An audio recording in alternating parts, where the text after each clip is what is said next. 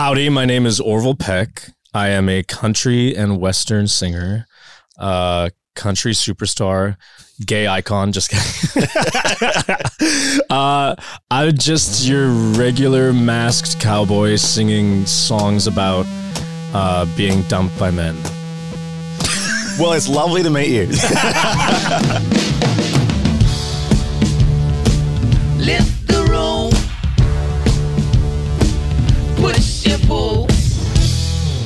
yeah, welcome to the next episode of Introducing, and thank you for your softly spoken feedback about the girls from Wet Leg last week. How fun were they? Very softly spoken though. A bit of a change of pace for you today because, well, this this bloke's got a voice on him. The baritone of the country crooner, the gay icon, some would say, the masked cowboy. I'm talking about Orville Peck. Now, you've probably seen this guy. This is how I first came to realize who he was. I, I saw him first, listened to him second. His first album, Pony, was massive. Then came Show Pony. He's back in Australia touring. His proudest work to date, the beautifully personal work that is Bronco. Now, I saw him in Sydney on Wednesday night guilty. Got a few beers after the show, and I'm a cowboy now. It's official. I'm wearing my tassels.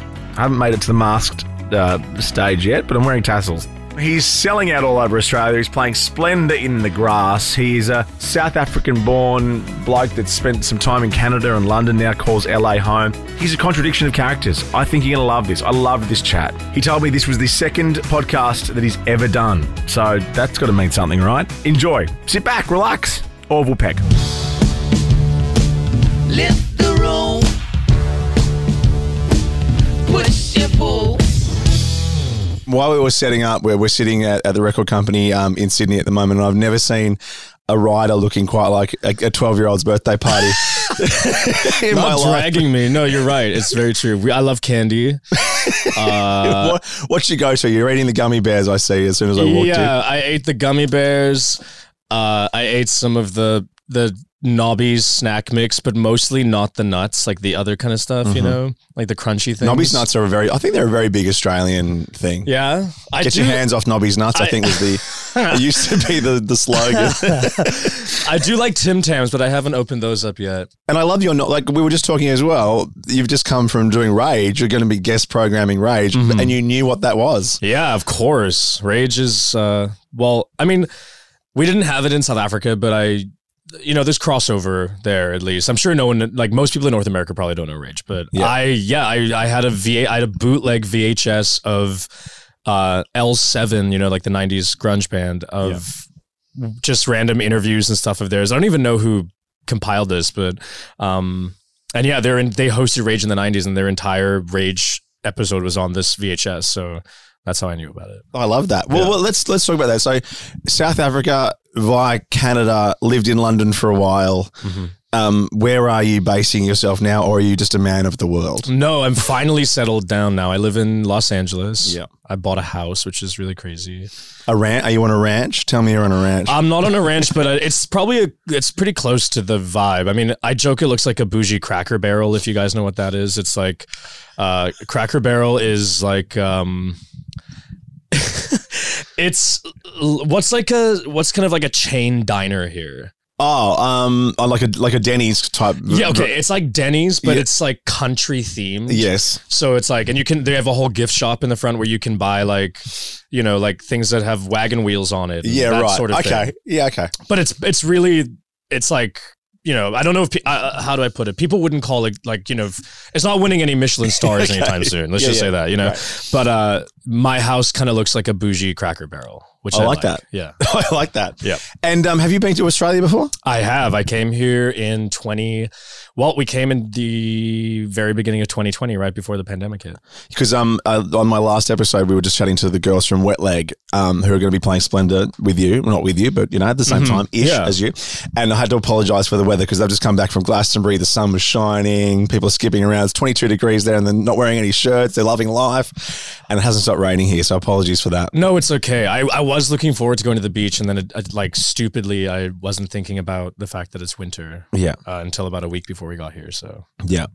Well, tell us then why, with this rich kind of history of living everywhere and, and, and growing up in South Africa, why country music, which I, I know you get asked all the time, but if you wouldn't mind indulging me.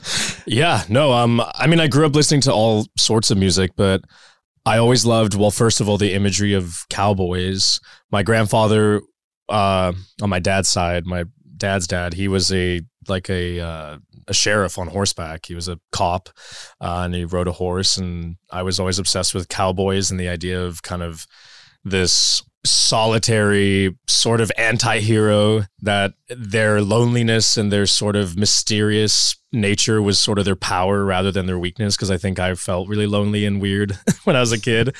So I related to the cowboy imagery. Uh, and then I fell in love with Dolly Parton when I was little um, with her music and her whole performance and the kind of larger than life personality that she showed through sincerity and i think i found that really interesting uh, and then yeah that kind of just went on to johnny cash merle haggard uh, hank williams you know so on so on and then i just as i got older i would get more and more into different facets of country music um, but yeah, I w- I wouldn't say it's huge in South Africa. There's definitely a country music scene there for sure. Um, but yeah, I just I always loved it. I, I played in all sorts of bands before, but I always wanted to be a country singer, and then I just finally kind of decided to do it one day. So, is the mystery that attracted you to, the kind of the the cowboy a, a reason for the mask as well? Because I mean, I'm only speaking for myself here. It was your imagery that attracted me to you first, and then I found the music second. It wasn't Yeah. the other way around. Because, uh, well, tell us about. Obviously, it's a podcast, so we can't see. But tell us for people who don't know about the mask and, and maybe the reasons behind. Um, yeah. Well, I wear a mask that's been sort of maybe compared to something like the Lone Ranger, I, I guess. But that makes a lot of sense because I loved the, the the Lone Ranger when I was a kid. Um, I guess my idea of cowboys when I was little was, you know, there's photos of me with a cowboy hat on, eight years old, and I have a handkerchief around my face, you know, Yeah. because I think in my mind, cowboys were always portrayed as sort of outlaws and had to cover their faces. Um, Well, Ned Kelly's our big one. yeah, You know, the- exactly. yeah, uh, uh, his was a lot harder to get around in. Like, right. like a big tin rubbish band, being with a an eye hole cut in it. No, but like yours that- looks more flexible. but that's the thing is like my in my mind the trope of the cowboy had to come with some sort of form of I suppose anonymity for lack of a better word or maybe just holding back a little bit which is interesting in the connection between you know I've I've thought more about this in retrospect obviously now um but there is an interesting element to why there are like these imageries of of cowboys covering their faces and wearing masks like the Lone Ranger or whatever it might be, these outlaws. Um, cause I think the trope of the cowboy is also about having a lot of emotion and holding back on it a little bit, you know, like, yeah, uh, which the mask is funny because that's sort of part of the vibe. But, um, sorry, I don't even remember what you asked me. no, no, it's why the mask, and no, it's, it's perfect. Your, Oh, your yeah. idea was why the mask. I just, I mean, I that's was that was my sort of artistic and kind of pure childhood expression of what the trope and the the sort of camp high art trope of what the cowboy is was I had to have a mask on it, you know, and I think as a fan of country music, you know, you look at something like Dolly Parton's wigs and her outfits, like that's sort of the same thing, but you combine that with sincerity, and that's kind of what country music is for me. It's like the combination of boldness and theatricality and storytelling, but with ultra sincerity and ultra, you know, kind of uh, vulnerability, and that those things can exist in art together is really cool to me. That they don't have to, you know, be sort of mutually exclusive. I think. Um, so I liked that, and I also just thought there wasn't any kind of I don't know, maybe country sort of David Bowie or uh, Grace Jones or like someone who just took everything to the next level with regards to the presentation of it and the aesthetic of it and um, I just I don't like to be bored, you know.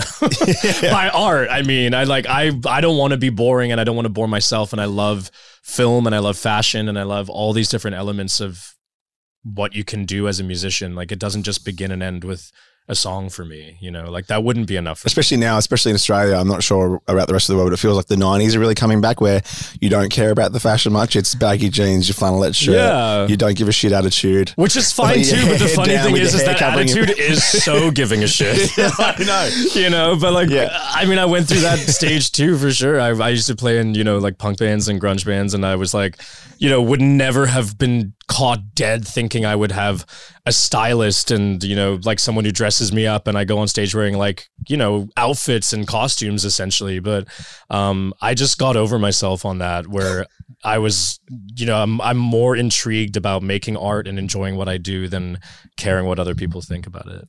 Quickly back to growing up. Um, I'm assuming it was a musical household, not just Dolly Parton and things. But but I, I also saw that you did a lot of voiceovers because I, I do voiceovers too. But I don't think as interesting as the ones that you did. I do like more out now on DVD or Oh, yeah. free small fries and a free small coke. but you were you were doing voiceovers for for TV and things, weren't you? Yeah, growing up, um, That's crazy. Yeah, my dad's a sound engineer, and so when I was really little, from when I was about ten years old, I would do voiceover for, yeah, like cartoons and uh, TV and um, all sorts of things. Uh, I, I for a long time I was the English voice of a lot of really big German film and TV. Oh They yeah. would dub it into English for Yeah. like their English channel. Yeah. So I won't say the shows, but there's like huge shows that were like massively popular in Germany where I did the English voice of them and no one knows it. Oh, that we have to find that. Okay, that's thank goodness But it's for my big internet. claim to fame when I'm in Germany. I'll like I'll drop one of the titles and people are shook about it. I think I met once like the German Jerry Seinfeld, the guy. that was, Amazing, like, yeah. you know, it's the- that kind of vibe. yeah, yeah, yeah. That's huge. um, so what was there? A, what came first for you? Because obviously you're fan- uh, like you're incredible. Um, you, like you can play instruments beautifully too. Was it that first, and then because you you also talked about songwriting and storytelling? Was that what? Is that how you wanted it to be? Uh, writing songs first, or was it you being able to play instruments that thought, oh, I could turn this storytelling into songs? Uh, definitely the storytelling first. I didn't, you know, I, uh, I've only really conceded recently that I know how to play guitar. Um, I read an interview with you in a guitar magazine. Yeah. and they were asking you very technical questions, but you were more a DIY, I guess. I don't know shit about playing guitar in that way. I don't know if I can curse on here. Um, Of course no, you can. Uh, It's a podcast. You can say whatever you want. like uh, I always joke with members of my band. You know, they'll be like, they'll be like, okay, it's like a.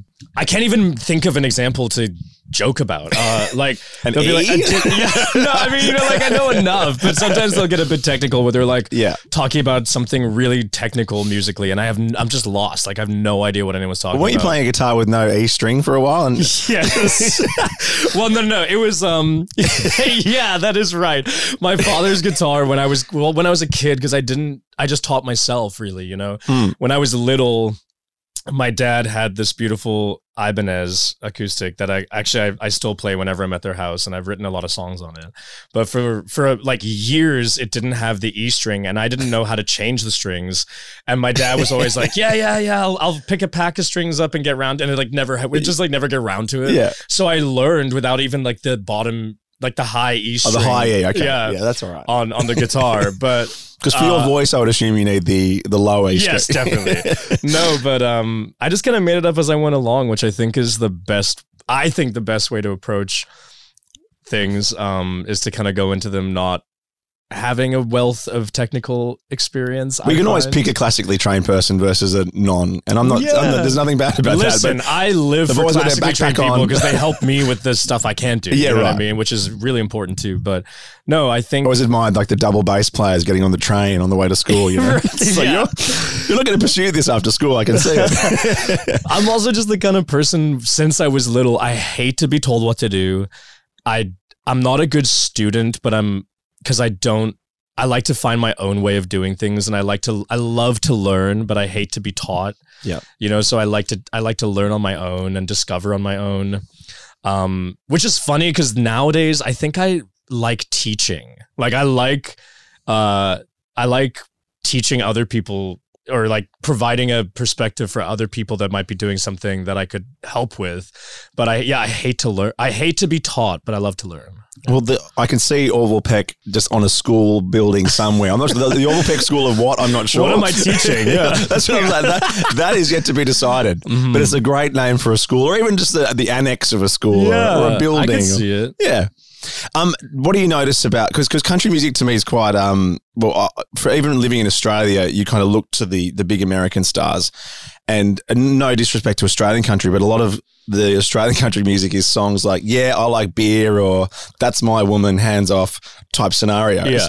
Um, have you have you seen much Australian music, uh, country music that you kind of uh, are into, or does, or is it? A, what's the scene? What are the scenes like around the world? I Is I guess what I'm trying to say because it feels to me like they're completely. Well, you just different. described what the massive country scene in America sounds like as well. Right. Okay. Every like radio country song, it's like a huge joke that you either have to be singing about a truck or beer Yeah. or like a red dirt road. Right. 98% of them are, you know, straight white men singing about the exact same things and whatever it is. And the music doesn't even sound country really. Yeah. Right. It's like well, there's that slide bit. yeah, like they chuck something, they chuck something on there and they like call it a day or whatever. But Yeah. it's not really country and it's not really storytelling either. It's just, you know, it's sort of just minimal effort, low hanging fruit nonsense about, I don't know, like freedom and whatever else.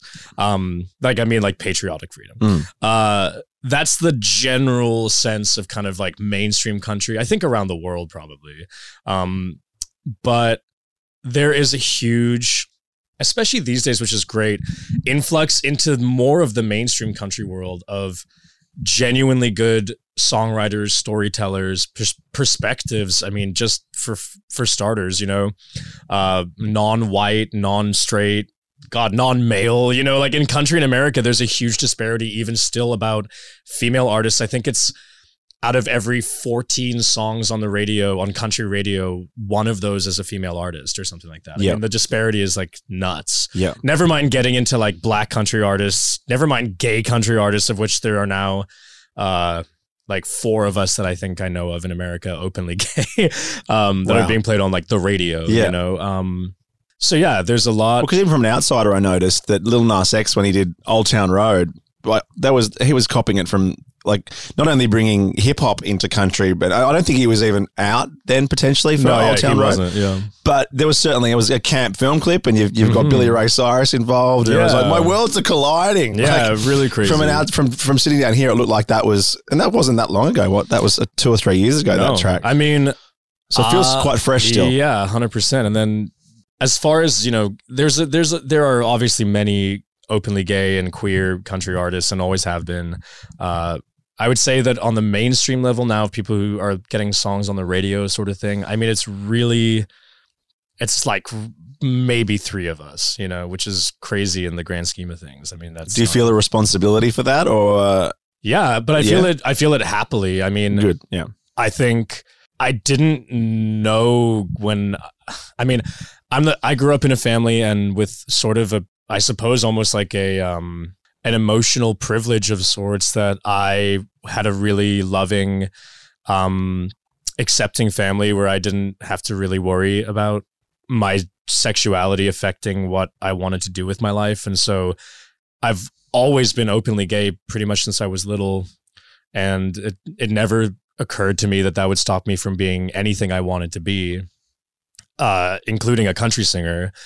And so I started when I started writing country songs and singing as a country singer. I didn't, I didn't even have to think about like, okay, you you you have to either censor the this part of yourself or you know make a, a conscious effort to include it. I mean, I was just doing what everyone does, which is write about your experiences or love or whatever. And mine happened to be with men, you know what I mean? So um, then when I learned that it was this big visibility for many, many people that I was doing that, and it gave a lot of those people uh, inclusion in a genre that they maybe didn't ever feel a part of, an inclusion in a genre that they used to feel a part of but felt ostracized from, visibility, diversity, and I, all these amazing things uh, it did become a responsibility, but I'm it's one that I'm really proud of and happy to take on, because I've now learned it matters so much to other people, mo- more so than it even matters to me, to be honest, about my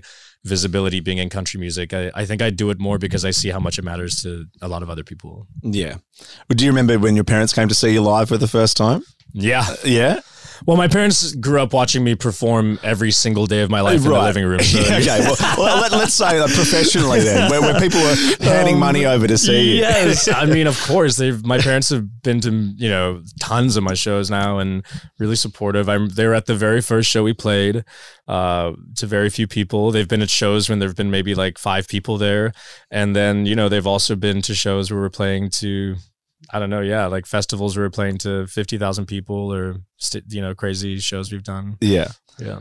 When um, Shania Twain jumped up for Legends Never Die, was that a nice little endorsement as well? Like for not that you needed it, but again for, for people who were maybe criticizing you, or that was that a great moment? Yeah, hundred percent. I mean, I think for a long time, especially in America, country, it's so funny.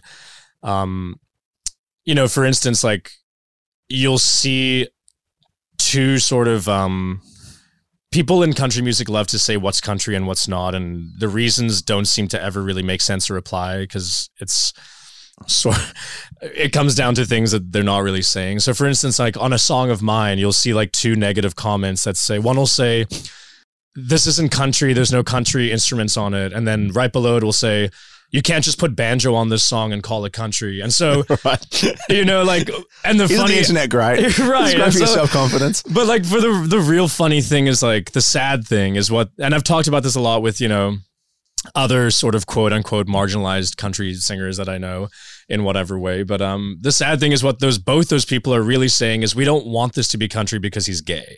Uh and they're looking for other ways to To say that. say that Yeah. without saying that. And Yeah. none of it really adds up until they really just admit that that's the problem. Absolutely. Uh, but yeah, so you know, I think the thing that was lovely about Shania being so into it, and you know, it was massively from her side. Uh, I would have never even. I- I've been a Shania fan my whole life, but I would have never dreamed that she would have wanted to do a song with me. I mean, especially at the time, I was still relatively pretty unknown, and um, yeah, her kind of signing off in a sense, it gives it validity in a way. Um, and I think she related to that. Well, I know she related to it because when Shania first came on the scene in Nashville, everyone was telling her that she wasn't country because, you know, she was showing her stomach and that wasn't what women in country were supposed to do. And she was uh, writing songs that were sort of more pop tunes and that wasn't what they were supposed to be doing. And she was singing about, you know, indecent things and whatever it was supposed to be. And, but I mean, if it wasn't for Shania, like,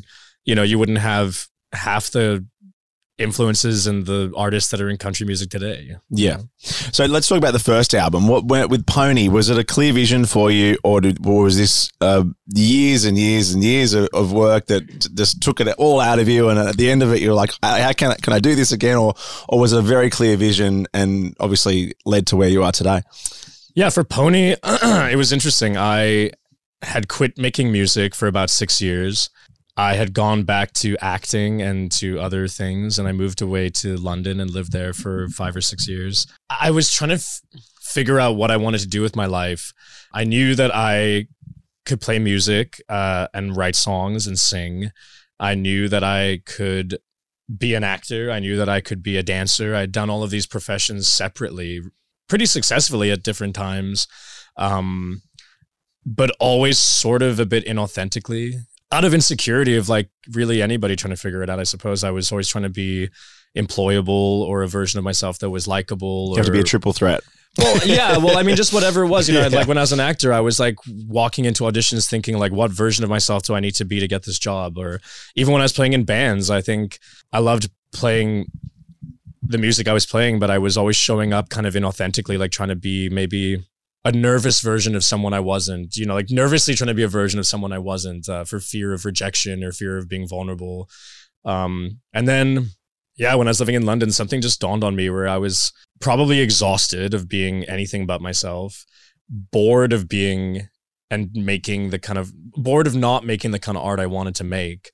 And it dawned on me that I could just do everything I like rolled into one and that it was going to be not only enough, but like my favorite thing I ever did. And yeah, it made me passionate about music again. It made me passionate about everything. And I kind of just combined all of my sort of skills or talents or whatever that I'd worked on since I was very little and put them into something that was also heaped in sincerity and vulnerability and just authenticity and so it's it kind of all came together in like the perfect storm to be you know what I do now I guess Was there a moment when that album came out that you realized thing, things are pretty serious now? Like things have blown up, as they say here in Australia. That's a good thing, by the way. yeah Things are blowing up. yeah I mean I remember Diplo took me to the Grammys as his date in 2020 That is a Uh, great sentence, by the way, just, just on its own. uh-huh. and like for no reason really you know other than the fact that he just wanted to um which was like crazy. Actually that's where i met shania. That's where uh i met you know smokey robinson tanya tucker uh, like idols i'd looked up to my whole life people coming up to me knowing who i was t- talking to me about my music. I mean it was like a pretty good imposter syndrome killer for sure doing that. Uh yeah, there were a few moments, and then just slowly watching my own shows, just every venue getting bigger, every tour getting bigger, selling out every show. Um, you know, watching people get now I've seen God, I don't know, two thousand tattoos of me on people. Uh, you know, like it's Yeah. it's nuts. Like it's definitely and I say it almost I feel silly talking about it in this way because it almost sounds um it almost sounds like uh what's the word? I like boasting or something, but it's because I'm so I just never expected it so truthfully. I just like never anticipated any of it. So I think I get to look at it almost objectively with everyone else too, where I feel like I'm like, yeah, what the fuck? It's cr- Yeah. it's crazy, you know? Yeah. like But I noticed a lot though. I, I just came back from Glastonbury and I noticed a lot of the big bands as well and the big performers now are the, the most authentic, right? So there's a band, uh, an Australian band called Amyl and the Sniffers. yeah. And they played on Sunday at Glastonbury and they're singing very Australian things, some very Australian. And then um, Fontaines DC, very, you know, like there's some, they're, they're singing really from the heart, but yet appealing to the entire world. I- Yeah. I, kind of maybe used to be, you have to kind of be this to this to this to be successful. And now I think being yourself is is all we need.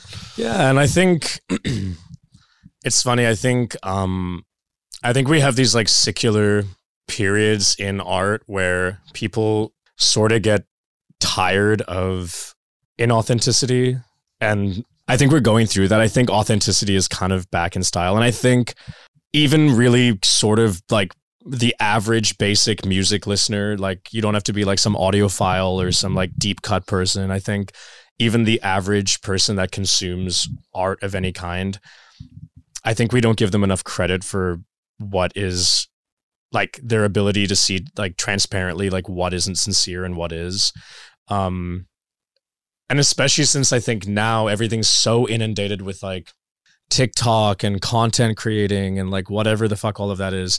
I think people are exhausted by it and I think people can see that it's not sincere most of the time and that it's not genuinely moving anybody or or doing anything. And so I think when something comes along that is sincere, at least in my opinion, it's like such a goddamn relief, first mm. of all. Like I almost feel like it's so refreshing that I can't help but enjoy it, or at least give it some proper mm-hmm. attention and like a, a real kind of mull it over. You know what I mean? Well, I guess that is the beauty of of the internet now as well. There's a lot wrong with streaming, I think, in terms of what it's done to music, but I think there's a lot right with it as well for people who were only just getting what they were told on Yeah. via the radio and, and rage. Yeah. Um, to now going in an Orville Peck wormhole, and then if we start getting into you, then we go, oh, you might also like this person. Then all of a sudden, you're listening to Yeah. three different people you never heard of A hundred percent, and that's the way it used to be, and that's the way I think it should be. I think you have to. I, I don't think, you know, I don't subscribe to any sort of elitism or pretension regarding art ever, but I do think you should have to work a little harder at finding what you like, because I think that investigation and that process, it you know, it builds uh, critical thinking to do with music, and it builds a brain where you think, well, what are these lyrics about, and what is this song trying to say, and what is this referencing, and is this a reference to another song? Is this a? I mean, I think that's the best way to look at music, as opposed to just kind of, you know, the the disposable sort of trash that we've all become inundated with over Yeah. the last, you know, five years. I'm not calling anyone out in particular. No, I mean, no, no, listen. I, I don't. I love general, a bop too. general. You know, like, course, but course. it's like it's getting a little exhausting where it's like Jesus Christ like I, I you know I miss artists like Yeah. I, I just mi- I miss people who like to genuinely make art um whatever that may be Yeah, I think something struck me when when when Prince passed away, and we all said, Isn't it great? We never knew what he ate for breakfast. I didn't know what his uh, you know daughter's name was. If he even had a daughter, like you know what I mean. Like 100%. he was just a person that was in your face at the moment that he burst onto the scene, but you didn't know like what cereal really liked, and, No, and that's good. Totally. I mean, yeah, and I think it's so funny. You know, like everyone, all musicians, our big complaint right now is like a lot of the record labels and everyone. They're always trying to make us make TikToks and content, and I keep laughing because I'm like, yes. I make content. It's called fucking music. Yeah. Like were that just is having my that- content. We were just having that conversation in the car here. Uh, my, I, I work on radio as my day job, and they say the same thing. They go, "Well, we need more from you on social media." I'm like, "I'm on air for three hours Literally. live a day. That I'm is like, that, I make. I just wrote an album. Like now you what you now you need me to go and do I didn't like film you doing going to the, walking to the airport. Yeah, now I need to go do like a dance on TikTok. Like you're fucking mental. Like I, I'm not doing. I'm. I don't want to do it. Period. I do need to Like, see more of you at airport lounges online. I'm not going to lie, and more of the backstage writer stuff. Yeah, I mean, I'm listen. I'm down to do whatever, but like, Yeah. yeah, there's so much focus put in the wrong direction. You know, Yes. it's just like, man, Mm. I don't know. Um, uh, let's talk about Bronco because I did read a lot, and you might have to re- translate this for an Australian audience about a sophomore slump. Uh huh. Um, is that second album Blues or the second album Curse or what is what is that sophomore slump? Yeah, there's a term about a sophomore slump. So you know, ev- there's this curse that happens to some artists where, especially if you have a, you know, a reasonably successful first kind of debut album, um, a lot of times people kind of bomb the second album, and then you know they say that that like loses your whole fan base because everyone thinks you're just like a, you had like a one hit situation Yes. or whatever.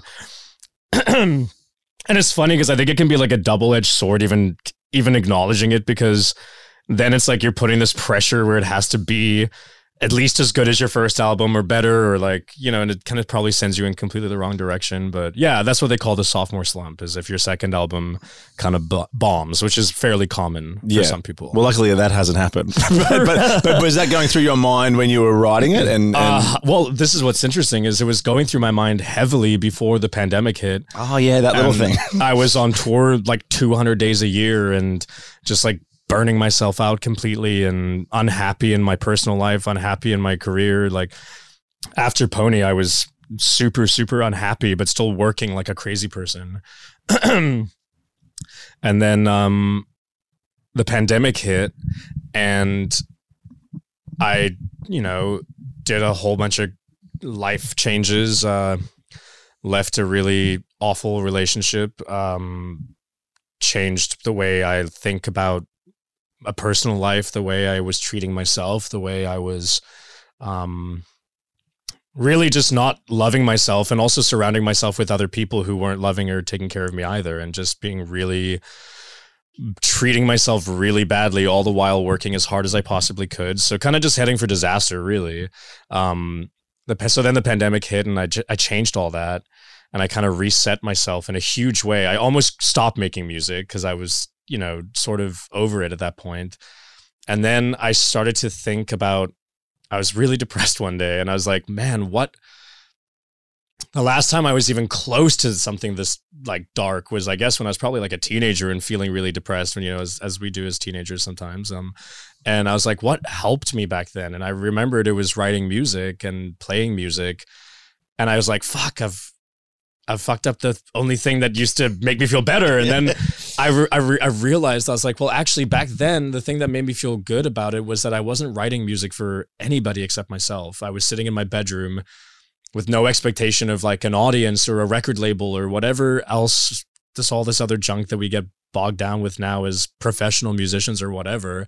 Um, and so I went back to this kind of just really, I mean, it sounds so cringe and so cliche, but I mean, I really just went back to this pure place of writing music for myself and enjoying it and using it as actually catharsis and therapy from this awful period I've I had been in. And that's why that's what Bronco is. I mean, I would have never written Bronco if it wasn't for the pandemic, ever. It would have been a sophomore slump, I'm sure of it. It would have been a rushed album that I wrote in between exhausting touring, probably with the mindset of being worried about what other people were going to think about it or what my record label would think. on a what- gummy bear hangover. yeah, like I mean, it literally, it it would have been it would have probably been a pretty shit album and probably not as good as Pony. And the thing I love about Bronco is, in you know, for me, in my opinion, it is my favorite thing I've ever done. It's the oh, it's the first thing I've ever been truly proud of, which was part of that process as well. Um, and it's it's just my absolute favorite thing. I'm so incredibly proud of it, and I'm it's it yeah. The pandemic saved my life. I mean, truthfully. Wow, that's well. That's good to hear. There is some positive Yeah. pandemic news out there. Mhm. I think the, the song "City of Gold" was quite even. That was almost too vulnerable for you, wasn't it, to put on the album? Yeah, I almost didn't put it on. And actually, it's funny. That's that song. Yeah, that song is about. Uh, it's about my my. Well, a lot of my a lot of Bob Bronco is kind of about. Um, just this really unhappy relationship I was in for a long time, and how I was treating myself in it, and how I was being treated in it, and yeah, City of Gold is kind of like a. It's a song that I wrote with no intention of it actually ever being on any album or anything. I wrote it sort of just as like a confessional exercise to myself to sort of um, confront a lot of things about that relationship. And I wasn't ever really intending anybody to read those lyrics. um, and then I played it for my band when we were in the studio, and I was like, just ignore the lyrics and whatever, but I like the melody. We can change it, we can add all this other stuff to it, and I'm gonna change the hook and the lyrics and whatever. And everyone was like, well, it's pretty, we like it, you know, like it's, we think it's really good. And I was like, no, no, no, no, like, no way, no way in hell. Then I kind of conceded that I was like, okay, I'll sing these lyrics, but we, I want to make it really different, like more of a Kalahari down, like big and lush and, you know, lots of stuff on there. And then the producer Jay in the studio, he kind of we kept talking about adding more to that song, and he was like, "Yeah, yeah, yeah, yeah, yeah." And we left it till I think one of the last songs we recorded, and he was like, "I want you just to sit down." Uh, he told me to play it over and over until I just felt like I was like in my bedroom alone in one take, you know, like just I, I think I think I played it like 14 times in a row. And then that one that ended up is like the final take I did and it's it's just one, you know, one take with like I think we just overdubbed some a little bit of pedal steel on after for some like texture, but uh yeah, it was it's still kind of one of the hardest songs for me to be able to listen to on the album because I feel just kind of mortified by it. um, Do you play? it Do you play it live, or is it that, we is that have too yet much? to play it live. That's too much. but maybe maybe I'll do it soon because uh, yeah, I do. I love it as a song. It's Well, I'm it- coming to the show tomorrow night. Maybe I'll hold up a song. yeah, exactly. My band will be grateful because everyone will get to leave the stage and I'll just be up there alone. well, yeah, you are playing um, Sydney and Melbourne sold out, Splendour in the Grass, which is fantastic. Um, actually, where you're playing at the Enmore Theatre tomorrow night, you've probably been told about it already, but there's a store called Route 66, literally about 100 Oh. meters down the road. but I've been there. Have you? The the cowboy store. Yeah? yeah. I was there last time we were here. Okay, perfect. Yeah, I went and bought a. I It would be weird if you didn't know about it. Yeah, no, and I, I think they, I think they all came over to the show last time when we played. But yeah, I'll definitely have to go Uh, there. Yeah, yeah, absolutely. Well, look, it's been amazing to meet you. And, and how we finished the podcast is called introducing. So I've introduced people to you. And if you would like to introduce us to someone you're listening to or take your time, it's a question without notice. But who, who are you loving at the moment? An artist that you've got a, a huge amount of time for, respect for? Um, well, there's a few really great young country artists that are making genuinely good country, and I'm so thrilled about that. It's like so nice to have peers that you like in the genre. But um, someone that I just think is so incredible is Charley Crockett. I'm not sure if you've heard of him, but I've heard, He- the, I've heard the name. Yeah. yeah, he's a he's a country musician and he's from Texas, but he he lived all over like New Orleans and he brings a really specific style of it's almost like a combination of old school country with like New Orleans kind of like troubadour jazz. It's so incredible. He's actually a descendant of Davy Crockett, like the actual Davy Crockett. Maybe that's the name I'd heard. Right. I'd heard Crockett. but uh, oh, fantastic. I, yeah, I had him open up at my my rodeo at Red Rocks last year, so he's amazing. I love Charley. So if you haven't heard of Charley Crockett, I would say please check out Charley Crockett. Unreal. Well, it's been an absolute pleasure to meet you. Thanks so much for your time. You too, and thank can't you. wait to see the shows. Yeah, thanks, man.